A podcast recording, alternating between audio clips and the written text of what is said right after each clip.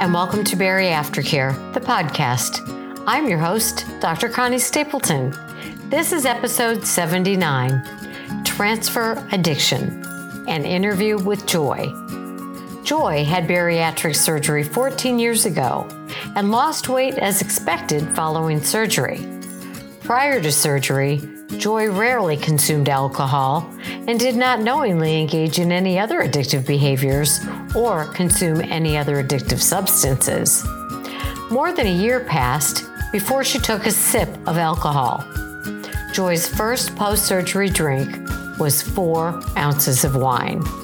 She was almost instantly dizzy and intoxicated.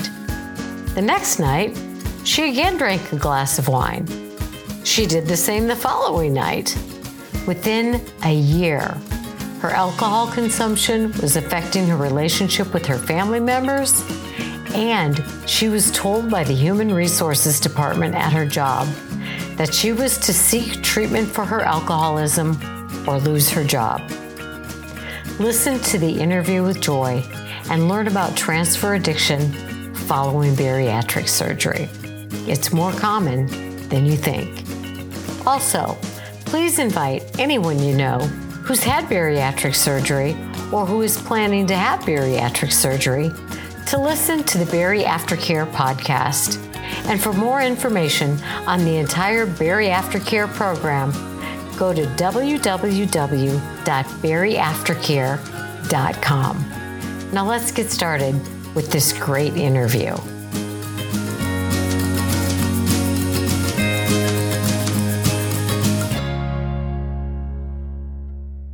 Welcome, everybody. So happy to have you with us in Bari Aftercare. I don't know if you're listening to the podcast or if you're watching the video, but I have a very special guest with me tonight. And when I say very special, I do mean very special. I have known this woman for several years now. She never ceases to amaze me with her consistent effort that she puts into her weight loss process. And the thing that I am most impressed by with Joy, which you will meet her in just a minute, is her honesty, her willingness to be gut level honest. And she's very passionate about what we're talking about tonight. And she's the only person I thought about when I thought I want to follow up last week's podcast where we talked about food addiction with a segment on transfer addiction because I think it's highly underrated, not in terms of you know, ooh, it's a, such a good thing. What I mean by underrated is we don't know how much of it there is. And I think there's a lot more of it than we know about. So underrated is not the right term, but it's the one that came out of my mouth. Underreported, maybe. So let me introduce you to Joy. And Joy and I are just going to have a conversation because I want her to tell you her story about transfer addiction. And then we'll talk about transfer addiction as a larger concept. And we haven't planned this. So however long it goes, it goes. If it's looking like it's going to be a two parter, then we'll break it into two parts. But welcome, Joy. I so appreciate you being here tonight. Thank you very much for the honor of attending tonight. I appreciate it. So you had weight loss surgery, correct? I did. All right. When did you have bypass RNY back in June of 2008? It's been a while. It has. It's been a long while. Wow, that's exciting. And so, what has been your weight journey since 2008? So that makes it 14 years? Yep. Just, awesome. just had my 14th year. Congratulations. And uh, my highest weight was 327 pounds. And I've really kind of steadily uh, increased over the course of my adult life from the time I was 18 on. And um, finally started having several more comorbidities, not just the sleep apnea, but also looking at potentially having to take insulin and things like that. So the doctor said, Well, you know, I kind of think that you might be a good candidate for weight loss surgery. And I said, Really? He said, Would you consider that? And I said, Well, do you think that it would be something that I would benefit from? Absolutely. That you know, he said, Absolutely he actually did the due diligence. He was great. He wrote me a wonderful letter that I submitted along with my packet to the insurance company. Um, I proceeded after that to kind of start looking for a, reputable surgeon. And I was able to find one here in the local area that I absolutely, he won me over. And um, so when I went into surgery, I weighed less than 327 because I'd been on the fast, basically the liquid diet for a couple of weeks prior to shrink my liver. And um, over the course of, I guess it was about 15 months following the surgery, I got down to my lowest weight of 160 pounds. I'm five foot four. So I really could have stood to lose more, but that was that was my lowest and right. my comorbidities left. So I was pretty happy about that. Absolutely. Absolutely. So prior to your having the surgery, let me ask you some, some general kinds of addiction type questions. Were you a big shopper? Did you no. ever have a problem with spending money? Did no. you ever have a problem with gambling? No.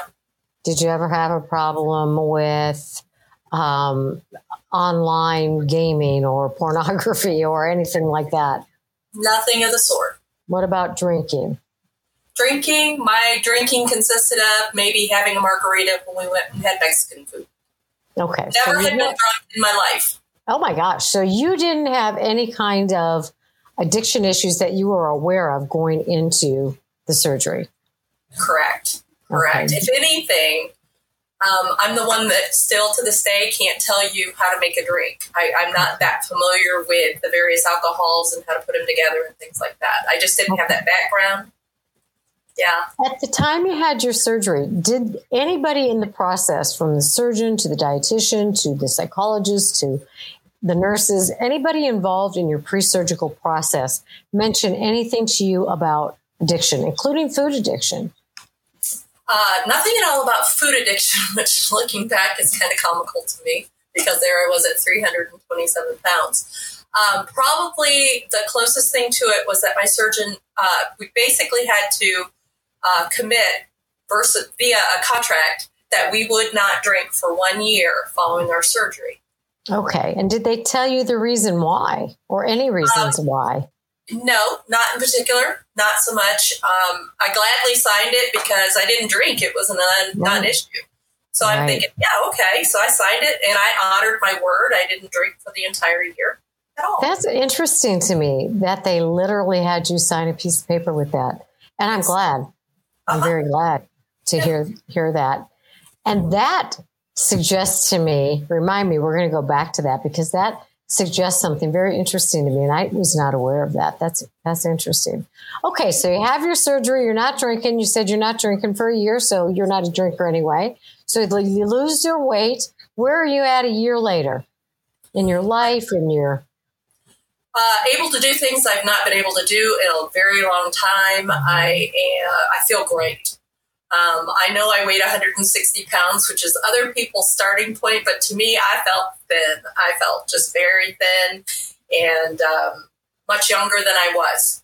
Okay, Absolutely. so it was a it was a win. Absolutely. Great, great I mean, really, when I get so frustrated when people worry too much about the number, because really, this process about gaining your health back and giving yourself an opportunity to enjoy more of life the way you want to live it. Yeah. Absolutely. So there you are, living your life a year later. So then what happens? Ah, what happens? Um, I, I had never been much about wine. I was never one to have a glass of wine. Before surgery, um, it didn't seem, you know, you've heard that term, the juice isn't worth the squeeze. yes. Well, the juice with wine wasn't worth the squeeze because it just made me tired. And okay. so if if I I knew if I had a glass of wine. Oh, she's frozen. She'll be back. This happened a few times when we were getting ready.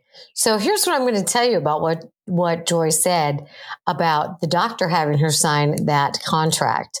And this is interesting to me, which suggests to me that perhaps the surgeons do know more about the problems with alcohol following surgery. And as you will find out, Joy's transfer addiction was alcohol. But what that suggests to me is that the doctor had her sign on the dotted line that she would not drink alcohol for a year because then if she came back and she had any kind of problem related to alcohol, he could say, But you agreed to not drink alcohol for a year.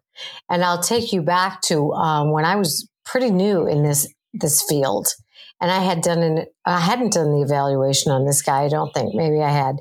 Anyway, he came back into the office a year and a half, two years later. I don't remember how long it was, but he was furious because he had been regaining weight, and he was furious because his surgery didn't work. And a lot of times that's what people want to say the surgery didn't work. Well, as is true in many cases, the reality was the patient wasn't working. And in fact, this patient was working so hard against his own health and recovery. He was drinking a 12 pack of beer a day. And this is before I knew anything about the triple effects of alcohol. So I, I was not surprised to hear him say that he had been regaining because a 12 pack of beer a day is a tremendous number of unhealthy, unnecessary calories, and it's going to lead to some significant weight regain. What I didn't know at the t- time, but I know now, is that one drink after surgery for most people is the equivalent of three drinks. So somebody who has one beer is having three three beers. That's how they feel it. And that's why people say they're such a lightweight after they have bariatric surgery when it comes to alcohol consumption. But this man, if he was drinking 12, hi, Joy, if he was drinking 12 cans of beer a day, that was really equivalent to 36 cans of beer a day. So amazing that he was even walking. Anyway, so Joy, what prompted yes. you to have a glass of wine? Um, my husband actually would he like to have a glass of wine from time to time. So he's like, Would you like some? And I'm like, I don't know. It always makes me kind of tired. Yeah, why not? I'll, i guess I can have a half a glass, you know? And uh, so I had a half a glass and got a buzz really fast. Uh, my head was pretty light. Uh, I didn't get tired, which was a big change. Okay. I felt pretty doggone good. So I had a little bit more. And the next night, repeated. The next night, had some. Might have missed a couple of nights after that, but I kept coming back to it. And that's, I will always think that's where I made my mistake was doing it in the first place. But coming back to it, I think that the thought of having, like, say, a four ounce glass of wine and it having any effect on me never entered my mind. Right. But after the gastric bypass, what a difference. And four ounces was probably the equivalent of about three cups, three regular, right. you know, size glasses yeah. of wine. Well, it's triple the surgery. effect. That's what research yeah. tells us. So four ounces exactly. would equal 12. Yeah, exactly. So what yeah. did you, what, what made you come back? What was what it about that glass of wine? You know, it was sweet. Number one, it was sweet. Okay. Um, I never was one for the dry wine, uh, you know, the Cabernets and things like that. I really, honestly, I'd rather drink vinegar because oh. it pretty much tastes the same. But I, I honestly think for myself, it was that sweet. Okay. So had you been eating sugar during that? Uh, very little at that point. Okay. Very what little. about before surgery? Was sugar a thing for you?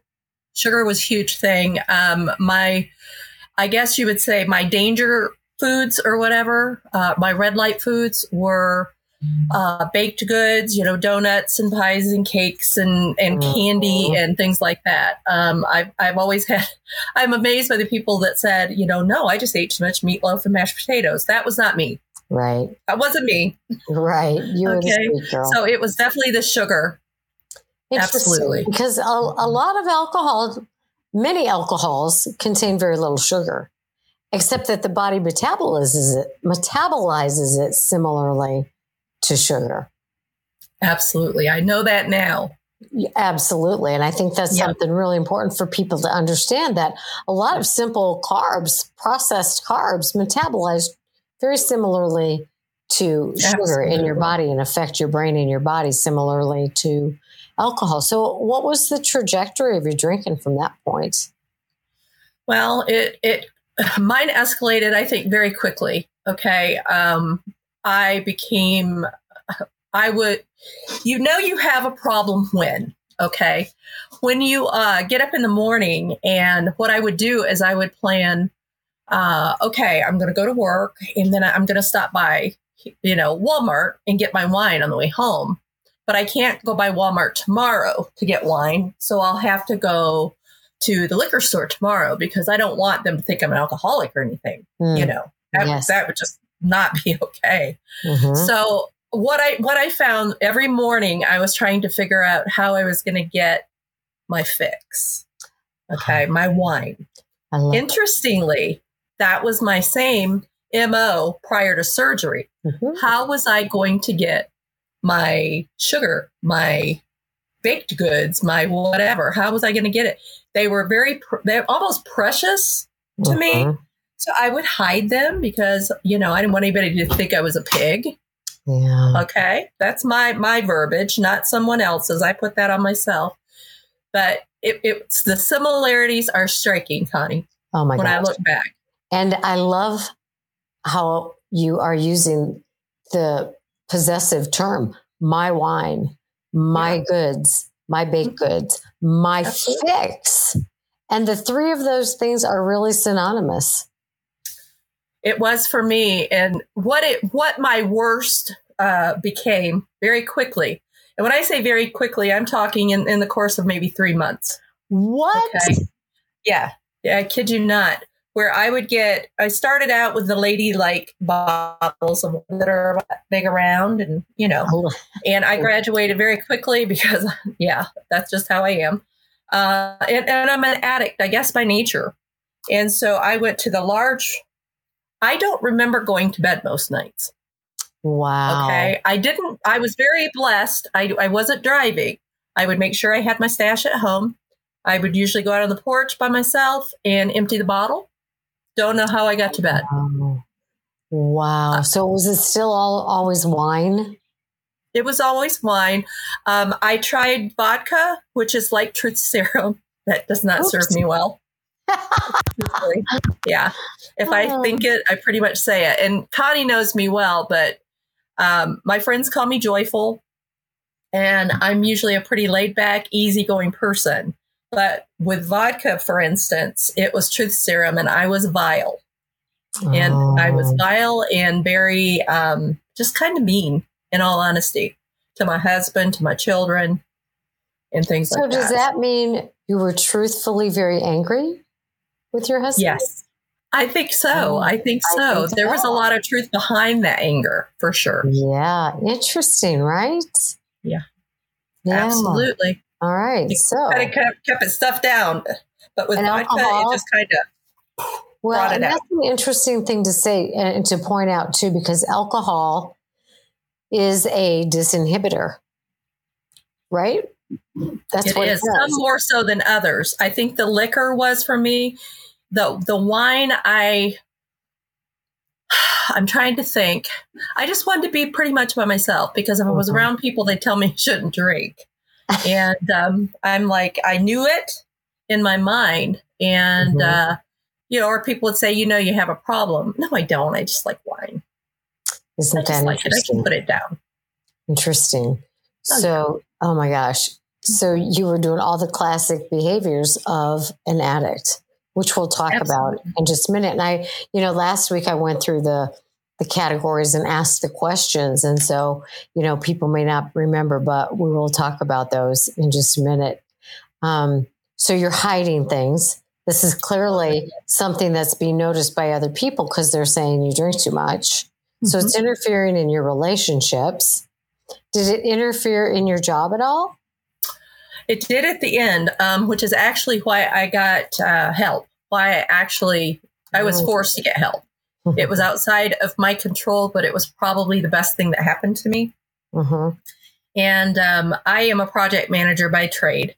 And so what I would do is I would go ahead and start working early so that I could get off in the afternoon. And so at this point, this was many years ago, but I was working from home at that point. And so I had gotten off at four o'clock. Not a big deal. Uh, I got off the call, off my calls, and poured me a, I call it a tumbler because the wine glasses, no, I, I totally left them. I went straight to the tumblers and had poured it down to good one. I'm slurry Uh, instantly, slurry. And so, yes, I could stand up, but very much so slurry. And um, on a call, and I'm like, they, they said everybody's got to be on this call. It's a mandatory call. So I'm Oh, like, boy. oh, snap. So go ahead. I get on the call and I'm slurring. And so my manager and my director were on the call. And so what it what it amounted to is the next day HR called me in and said, "You we are not going to term you, but you have to go get help if you want to keep your job." wow. And I said, "Okay." I was humiliated. My manager was one of my best friends. I hated her. Absolutely hated her guts. I Oh, felt like yeah. she had turned her back on me and all that kind of good stuff. And anyway, so I, yeah, Turns out she was being a really great friend. she was. She because was. really great friends say, I care enough about you.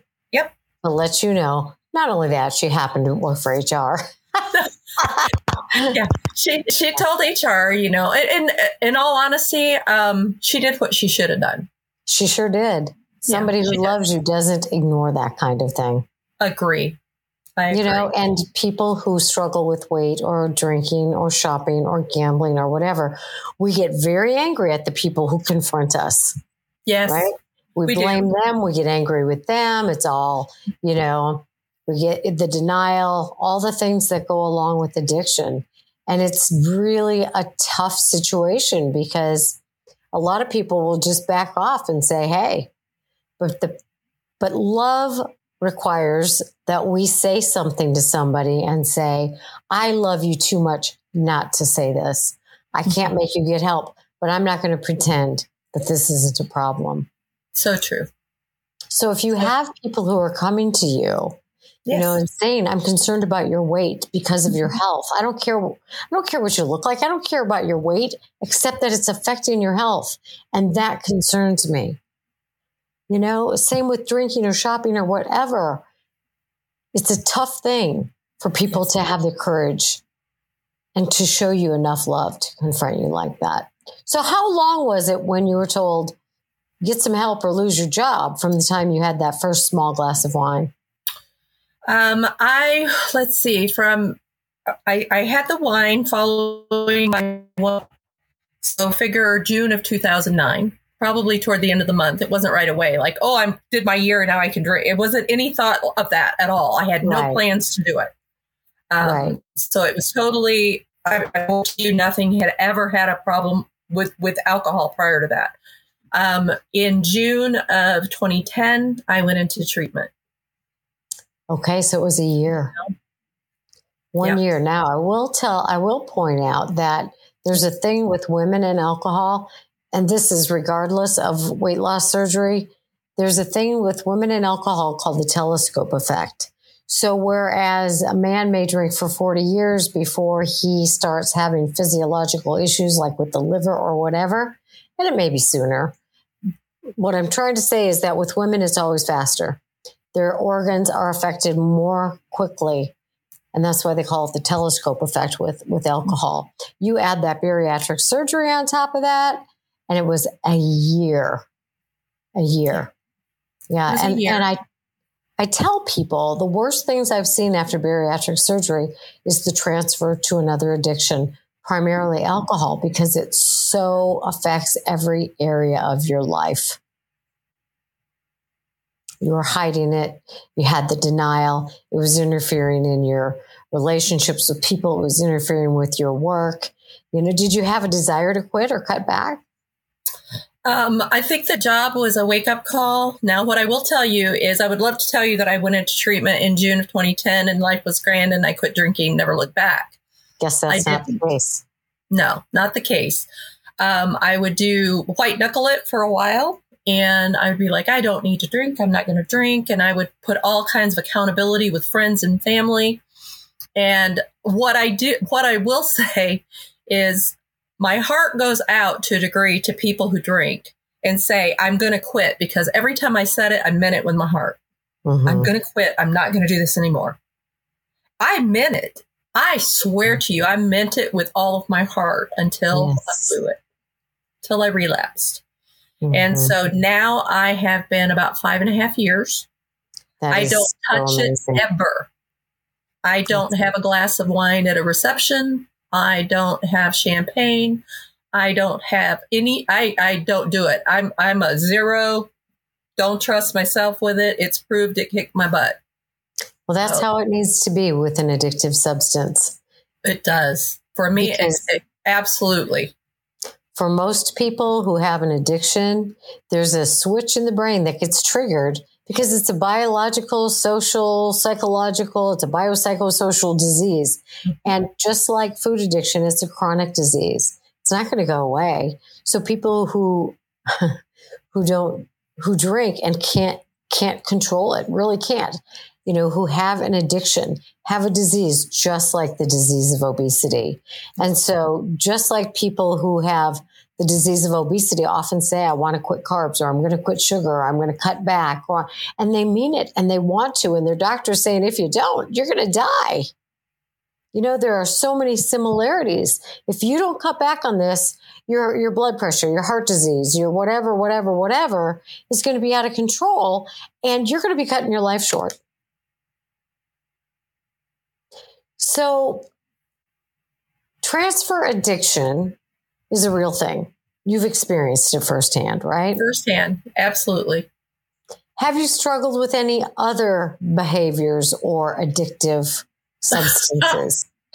Why, yes, I have. Let me tell you about that. So, and I tell you this don't ever think it just goes away. It doesn't pack up its bags and leave and never come back. It just hides. Yeah. Okay. And so, what I find, um, if you've ever been to like Chuck E. Cheese or something like that, we're not even going to talk about pizza, but Chuck E. Cheese, and they have whack a mole. And so the weight comes up, whack it down, because I thought it was weight. Weight is a symptom of a bigger problem. Oh, thank you. Say that again. problem. Say that Weight again. a your weight is a symptom of a larger problem, a hidden problem. In my case, it was very hidden. So, looking back, the weight grew and grew and grew. I I was consuming things I knew were not good for me. But by consuming them it made me feel better. So I thought, I told myself that. Oh, it feels better. It really didn't make me feel better. It made me feel dingy. It made me feel scatterbrain because your brain does weird stuff on sugar. Yes. Um, and then I switched to wine, which is liquid sugar. Okay. Now I decide at five years ago, uh, on June 11th, 20, I'm sorry, January 11th, 2017. I'm weird. Couldn't do it on 1 1. I had to do 111. Don't ask me why. I was just like, nope, that's too cliche to do it on a New Year's resolution. That works. So I went ahead and uh, I quit and put it away. But what I found was all of those things from before surgery came back. And I wanted to start hoarding my sweets and my candy and my baked goods and things like that. And all of that, to your point, Connie, and, and what, you know, my doctors told me is he's like, that's great. He said, all it your body metabolizes those. Everything is sugar. It's sugar. The wine is sugar. You know, the white bread and all the pretty little things that I wanted to eat. You know, the potatoes and things like that. They just they metabolize like sugar in my body, Right. and so that's another addictive substance. Absolutely. And I just am so grateful too. So when when you very uh, correctly and very honestly share that food isn't the problem, alcohol isn't the problem for people who transfer to gambling or sleeping around or internet pornography or the F- Food Network or whatever it is that consumes you and replaces what food did for you, what is the problem? I went through a bunch of counseling over just that thing, um, trying to learn how to have my needs met and speak up and things of that nature. Um, put myself and my my what I need first, but most importantly for me if it is a trigger, if it is a stronghold for me, I can't touch it. I just I have to leave it alone. I love that. You may or may not know who Tennie McCarty is, but Tennie McCarty yes. wrote, wrote, a book called Shades of Hope. She had a great docu series on years ago. But her what she says is if you can't take it or leave it, you're probably addicted to it. And that's just what you said. If something has a stronghold over me, I need to leave it alone. Mm-hmm. Yep. Yeah. If you so, start dreaming about it like you do some, oh, you know, and you're fantasizing about a thing, about a food yeah. or about a drink, that what's yeah. wrong? You know, that that's like danger. Very much danger. And I just yeah. read a thing. I was looking up quotes about addiction and food addiction, and Oprah said, My drug of choice is food. I use food for the same reasons an addict uses drugs to comfort, to soothe, and to ease stress. So when you say food isn't the real problem, the problem is I don't know how to get my needs for comfort met in healthy ways. I did I maybe I didn't learn how to self-soothe or get soothing or ask for soothing from another person. I'm using this to deal with stress because I don't have the skills to deal with life's stress. So for so many people who have weight loss surgery, they go into the surgery, unfortunately, thinking the surgery is going to cure all of that, only to find out that life is stressful no matter whether you've had weight loss surgery or not. And if you take away your, your coping mechanism, you're likely to pick up another one unless and until, like Joy, who's gone to a lot of therapy and who continues to seek and learn and grow so that rather than reaching for food or alcohol or something else to what Oprah says, comfort, soothe, or ease stress, you can deal with those things directly and not need these addictive substances to do that for you. You know, I also wanted to, and I'm going to read these and just have you say what you think about these. And these are some definitions of addiction that I pulled up. Okay. Um, I love Deepak Chopra's. Addiction is when you can't get enough of what you don't want anymore. True. How did that play out for you? You can't get enough. You, at some point, I think that any semi intelligent person is going to come to the understanding that this is not serving me well. Okay. Whether that. it is eating or drinking, eating in excess, stuff that's bad for your body. And when you keep going back to it, and it always reminds me of the Bible verse where it talks about a, a dog going back to their vomit. Oh, yeah. And it's like, if you can get that visual in your mind, you know, a dog goes back to their vomit. I don't want to be like a dog in that way. I don't. I don't want to go back and I don't want to be chained to a substance. I just don't. Absolutely. And that's an interesting phrase, too. And we didn't mm-hmm. rehearse any of this, but a lot of addiction specialists will talk about how your brain becomes hijacked. It's oh. like being chained or shackled to this thing that you can't get enough of, but you don't want it anymore. I don't mm-hmm. want to, I don't want to destroy my life with sugar. I don't want to destroy my life with food. I don't want to lose my life to blood pressure and diabetes, but I can't stop. I can't stop. I'm going or, to. Yeah, go ahead. I was just going to tell you have how many people I have personally lately where I would go and I would kind of fantasize about something. Oh, this sounds so good. I think I'm going to eat it. So you order whatever said thing is and you eat it and you're eating it and you're like, this really isn't all that. So it's like you had this image in your mind and then now you have it and it's not really fulfilling any need. It's not even tasty you mm-hmm. thought it was. Well, honestly, what I think wow. that says, what I think that says about you is that you've come to a place where you're like, this doesn't make me happy. This doesn't no. do what I used to need it to do for me. I have other healthier ways of dealing with these things. Here's another definition. Um, addiction is a repetitive habit behavior pattern. It's a pattern that increases the risk of diseases, uh, personal problems, social problems, work, home, relationships, um, often experienced as a loss of control. And how many people feel like they've lost control? I want to get control of my eating. No, you don't want to get control of it. You want to let go of needing to have control of it and just let it be what it is. a way to nourish yourself. Exactly. And, you know, trying to get it into, I love Dr. Um, Rob Cywes. He, he made the comment that uh, it doesn't have to be a sexy experience. Okay. We shouldn't feel better about eating than we do about some sexy experience. That's crazy. I mean, it's just, it's ridiculous. So yeah. I, I think for me, I look back and in particular, I'm just like, why would I fantasize about food? And, and what my goal is now is I'm like, it's fuel. Right. It's fuel. I need to fuel my body. And I've got to remove all that emotional, you know, oh, it's so, oh, it's just, I love it. No, no, it's food. It's just food. Stop, Joy. I know? read something last night, and I'm going to do a podcast on this book. Um, can't even think of the name of it right now, but in the book, this guy was talking about how he has replaced the word eat with the word nourish. Okay. And every time he says, I'm going to eat, he says, he changes it to, I'm going to nourish my body. And if what he is putting into his body does not literally nourish in a healthy way his body, he doesn't consume it. And I think that's a really good way because a lot of this is changing your perception about things, right? Food is intended to nourish our body, and so much of what we put into our bodies isn't even food. It's a bunch of chemicals that are combined and sold as food, but it's not food.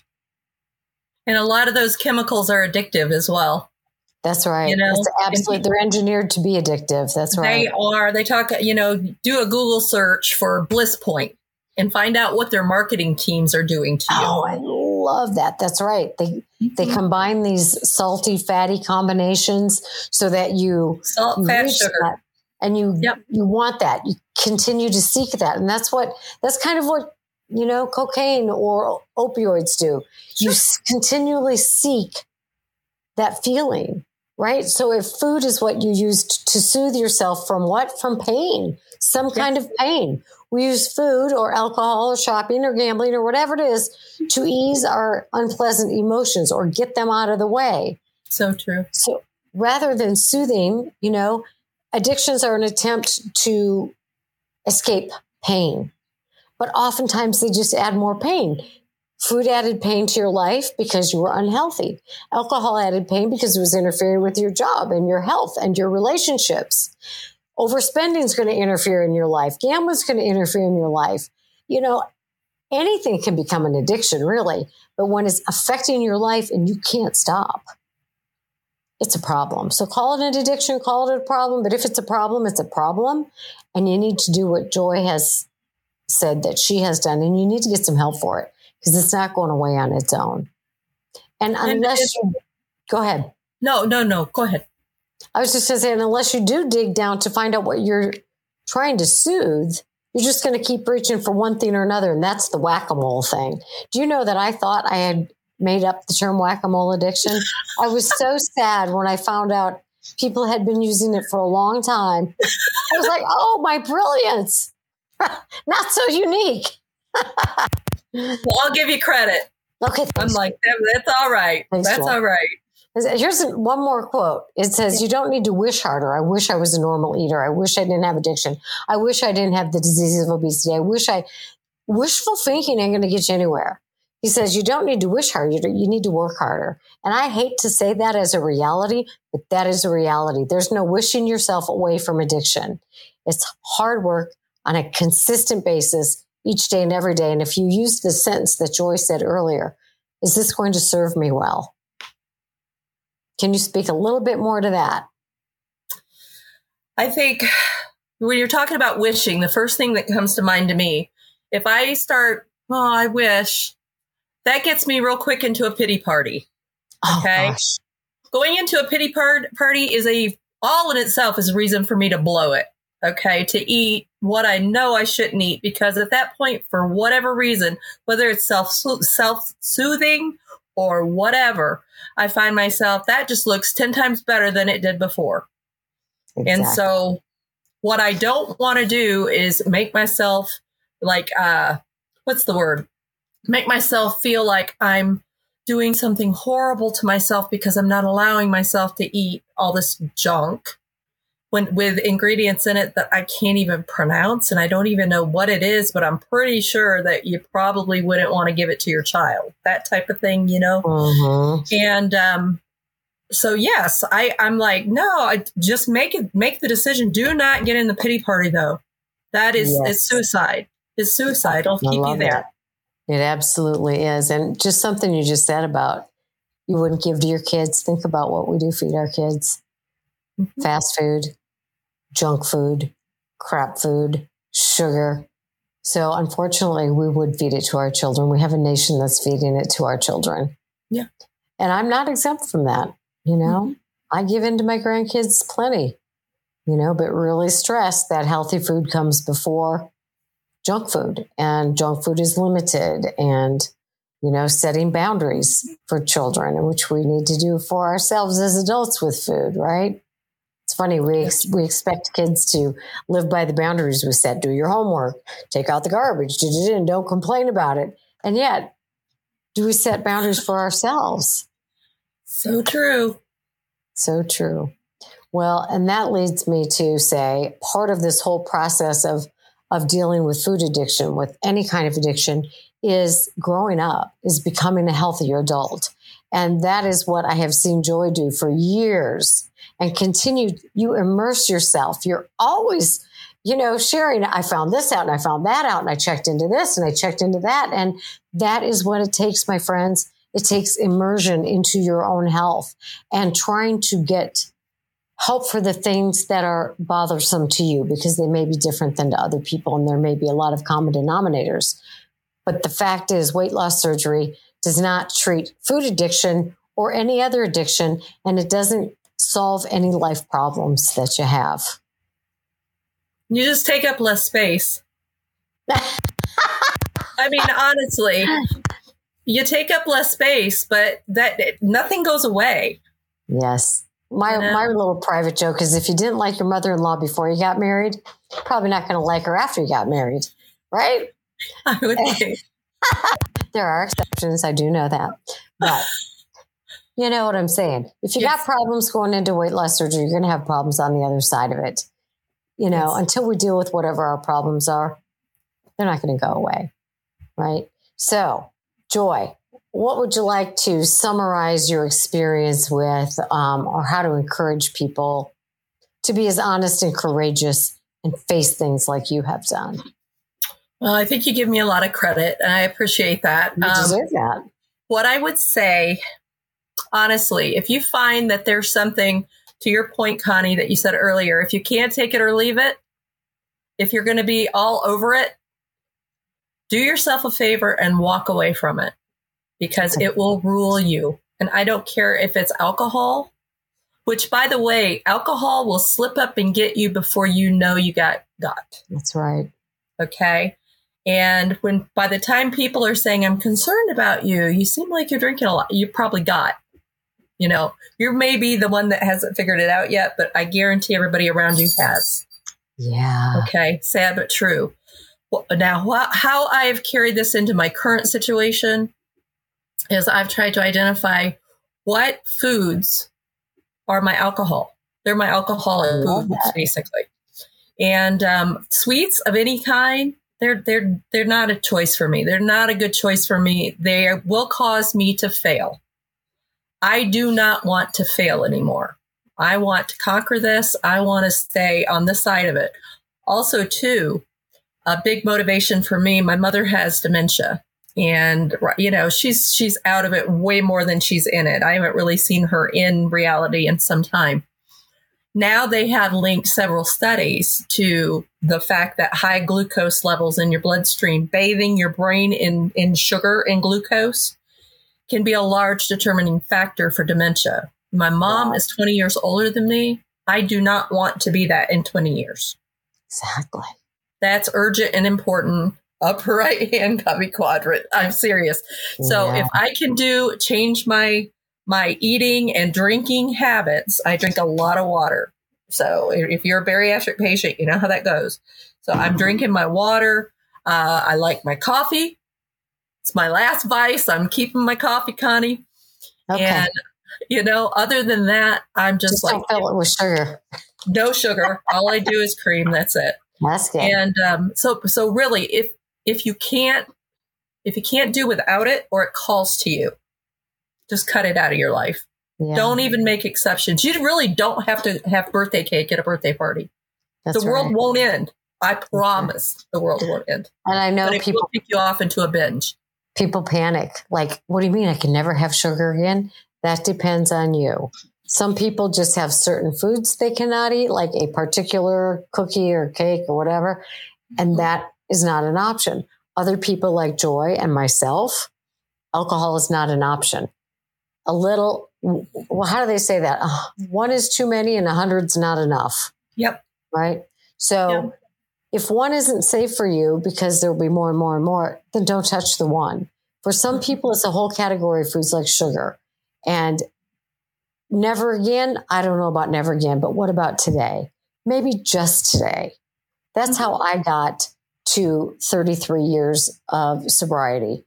Just today. I'm not going to drink today. Maybe tomorrow. I don't know about tomorrow. Today. One day at a time. And that's what they mean. So don't worry about not having sugar ever again. Think about if you're going to have it today. You don't need it today. Say maybe tomorrow. Right? And then tomorrow. I'll have people ask me that. Are you going to have sugar again? And I'm like, I'm not today. Yes. And that, you know what? That's the only place we can live is today. Good. Joy, I cannot thank you enough. And I know we're going to get a lot of, um, a lot of interest in this because I think it's something that so many people deal with and are afraid to talk about. So please, if you're struggling with any kind of transfer addiction, don't let it get out of hand. Get some help. Get some help before you're forced to get some help. But it's interesting you use the word that Be honest with you. Yes, you've got to be honest with yourself. Yeah. Yeah. All right. So remember, my friends, this is your life. It's your health. It's your responsibility this day and every day, but you don't have to do it alone. None of this, neither Joy nor I have done by ourselves. It takes a good, solid support system. So, Joy, thank you again. I would love to invite you back another time to talk some more. I would love it. Thank you. Okay. I think we'll talk about Yes. therapy and the importance of therapy next time. Yes. How would that be? That is a great one. All right. We'll get some of your friends to join us. Oh, that would be awesome. That would be awesome. All right. Thanks again, everybody. Take care. Feel free to reach out with questions. Talk to you soon. Bye bye. Thank you. Thanks so much for listening to today's episode of Bari Aftercare, the podcast. The information shared on this podcast is considered psychoeducation and does not constitute therapy or a therapeutic relationship. Be sure to check out all the great information I provide, much of it free, by visiting my website at www.conniestapletonphd.com. Be sure to leave your positive comments for this podcast and listen in next week to learn more ways to live your best post op life.